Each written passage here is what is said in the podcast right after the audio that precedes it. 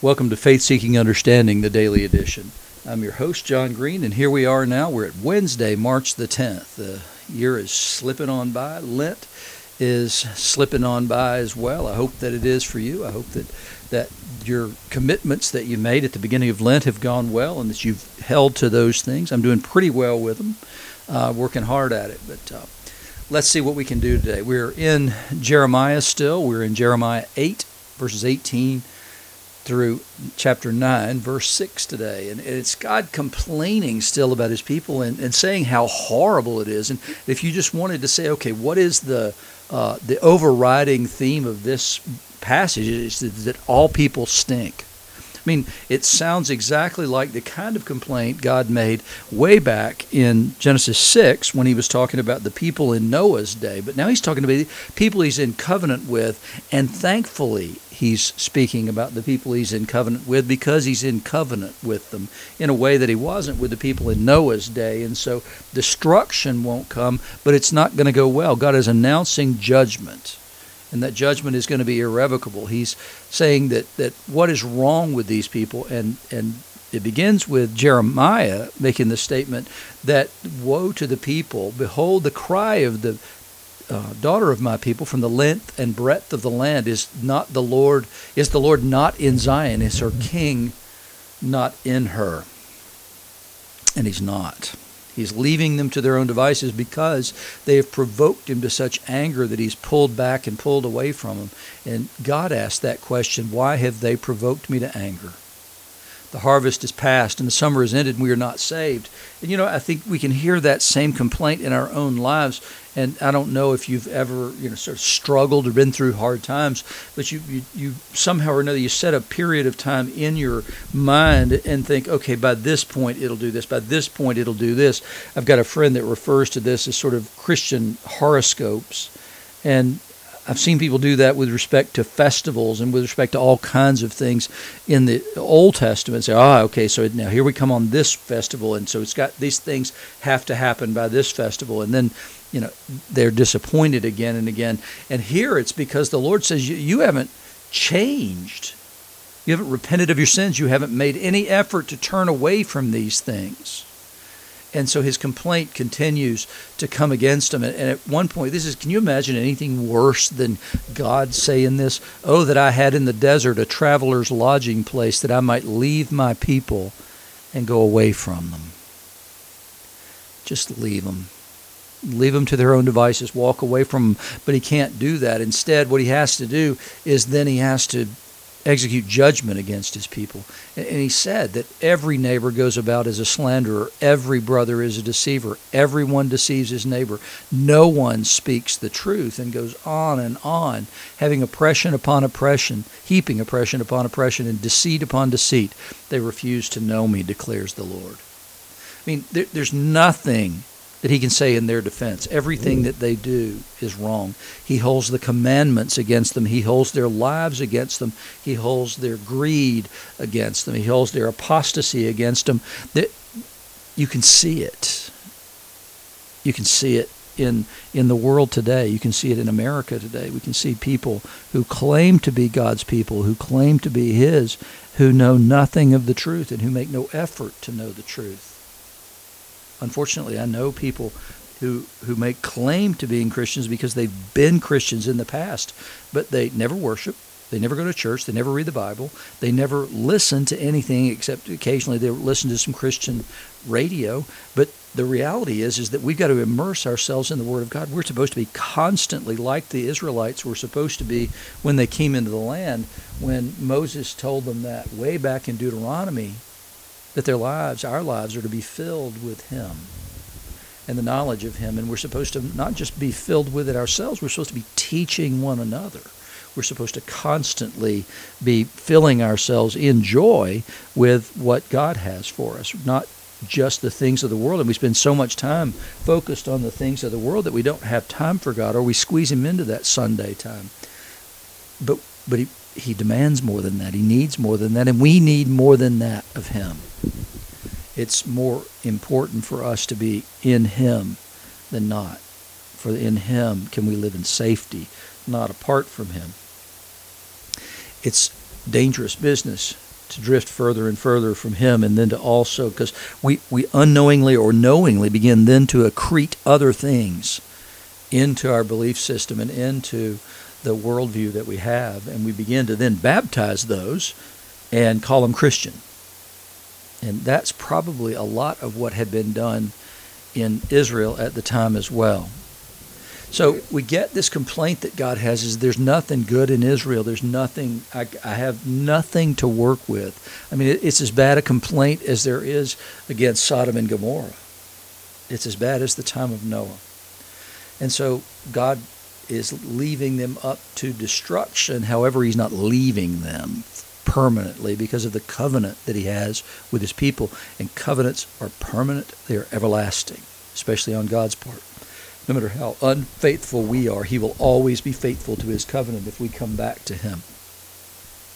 So then we get from there, we move over to that gospel lesson, and Jesus is speaking to the people, and He says, I'm the light of the world. Whoever follows me will not walk in darkness, but will have the light of life. That, do you know what claim he's making there? He's claiming to be the Word of God because that is the light of the world. The light of the world, the Jewish people. The light of the world is the temple. The way the windows were made in the holy place in the Holy of Holies was is that they were not designed to funnel light into those places they, especially in the holy place, they were designed in such a way that that light from the holy place was to be funneled out into the world because it truly was the light of the world. The light of the world, you could look back to the beginning, look back to Genesis when God creates the very first thing. He says, Let there be light. And that light is not the light of the sun, it's the light of the world. And so I, I, mentioned some of this before. I've told you the story about the understanding of the light that covered Adam and Eve. The, that's the clothing that they wore when they didn't perceive themselves to be naked. They pers- they were naked and unafraid, and and the they surmised that that was because they were covered in the Shekinah glory of God. But there's this other light, and that light went away, and that light was dimmed, so say the sages, at the time of that first sin, because what they said that light was that light was the light by which a man could see from one end of the universe to the other, and that's not just space; it's also time to be able to see across that. And, and so they said that light had to go away and, and be dimmed. And it can only be illuminated by the power of the Holy Spirit in a prophetic way because now that man had sin in the world, that the problem was is that then um, if, if the man had that light by which he could see across space and time, then he could see the effect of something. And so he could say, okay, if I do this, then this will ultimately be the result across space and time. And so that light of the world had to be dimmed. So that's the the the idea behind the light of the world in Judaism is that. And so that's the reason that the holy place, that place from which God dwells out of the Holy of Holies, then through the holy place whereby man is sanctified once a year to be able to go into the Holy of Holies and make atonement for sin, that light the light of the of the uh, menorah, the candelabra that's in the holy place, is then funneled out into the world through the way that those windows or those openings are designed to bring light to the world, and so it comes directly from the holy place, the directly from the place where where we would go to meet with God, the place where the showbread is and the incense where the prayers of the people go up. And so that light is the light of the world. Jesus is making claim to be that he's making claim to be exactly that. And what he says is that whoever follows me will not walk in darkness, but will have the light of life. And so you turn from sin and begin to follow him, and then you begin to see more clearly, and you can see your way in the world and make your way through the world safely. And it's a powerful statement that Jesus would make to say something like that. Um, and so you can see why John is, gives us the sayings of Jesus that offend people and turned them away from him and infuriated people that he said this. And so when he makes this statement, their response is, is you're bearing witness about yourself. Your testimony's not true. So it's not good enough just for you to make a statement like that. It, it requires more than you. And Jesus has provided witness before, right? He's already said, look at the works I'm doing. Look what John said. Look at all these things. But now he's speaking specifically to the Pharisees who have challenged him about this idea. And he says, even if I do bear witness about myself, my testimony is true. That is just directly in your face because that's against the law to say that even if I bear witness about myself, my testimony is true. But then he says, For I know where I'm coming, came from, and where I'm going. I know things you don't know, he says. You don't know where I come from or where I'm going. You judge according to the flesh. I judge nobody. But if I do judge, my judgment's true. For it's not I alone who judge, but I and the Father who sent me. And then he goes on to say to them that, that the law says that it has testimony has to be established by two witnesses. And he says, I'm the one who bears witness about myself, and the Father who sent me bears witness about me and then they say, Where's your father? They want to question the father. They don't understand that he means the father who's in heaven. Um, they literally, I believe, mean his earthly father, who they know not to be alive any longer. And he says, You know neither me nor my father. If you knew me, you'd know my father also. And so they're not seeing the family resemblance the, the, that he is literally claiming to be one with God here. They're not seeing that because they refuse to see it. He doesn't meet their expectations, and he's not doing the things they want him to do, and he's taking the people away from them. These are the the bad shepherds, the evil shepherds that that the Lord speaks about in different prophecies, notably in Ezekiel and notably again in Zechariah. And he says he's going to come and break those shepherds, and he's going to he's going to shepherd the people himself. And so when Jesus claims in another place to be the good shepherd, we're going to get there soon, that he's claiming to be one with God, and we're moving in that direction. And you can see that move here when he speaks these things to the Pharisees. He's still speaking in spiritual terms, and they're interpreting it in ways of the flesh, in which is he has just told them that they've done. And so they're they're still missing the point, and it's it's largely that because they're determined that he's not who he might be, and once they've determined that, then they can't see it. And I see that same thing with rabbis today that I listen to, that they they have great learning and they know great things. The Lord through the Holy Spirit is revealing things to them, but the problem is they've already determined that he is not who we believe he is and so, no matter what they see, and no matter how much of the new knowledge that they've learned through the sages and the rabbis comes into focus, and it focuses on, well, wait a minute, what I hear, heard you say points to Jesus, they've already determined that's not who he is. And so their minds are closed against that truth. And that's the problem, is these guys have already decided that. Paul had decided it too, and then he gets met um, on the way to Damascus on the road there, and he's struck blind for a season of time and he hears the voice from heaven and that's how he received the revelation. It took that dramatic a piece of evidence to convince Paul as well. But Paul becomes completely convinced by the evidence that he's given that day that Jesus the one who speaks to him from heaven is indeed exactly who the church claimed that he was and exactly who Jesus claimed he was. And so Paul latches onto that in Romans 5 that it's all about faith that we have because we've justified by faith, we have peace with God through our Lord Jesus Christ.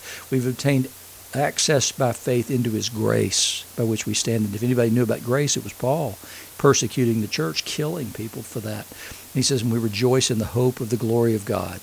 Not only that, we rejoice in our sufferings. Because suffering produces endurance, which produces character, which produces hope, and hope doesn't put us to shame. And so Paul has learned only through a powerful revelation on the road to Damascus that Jesus is exactly who he said he was, and he is indeed the light of the world.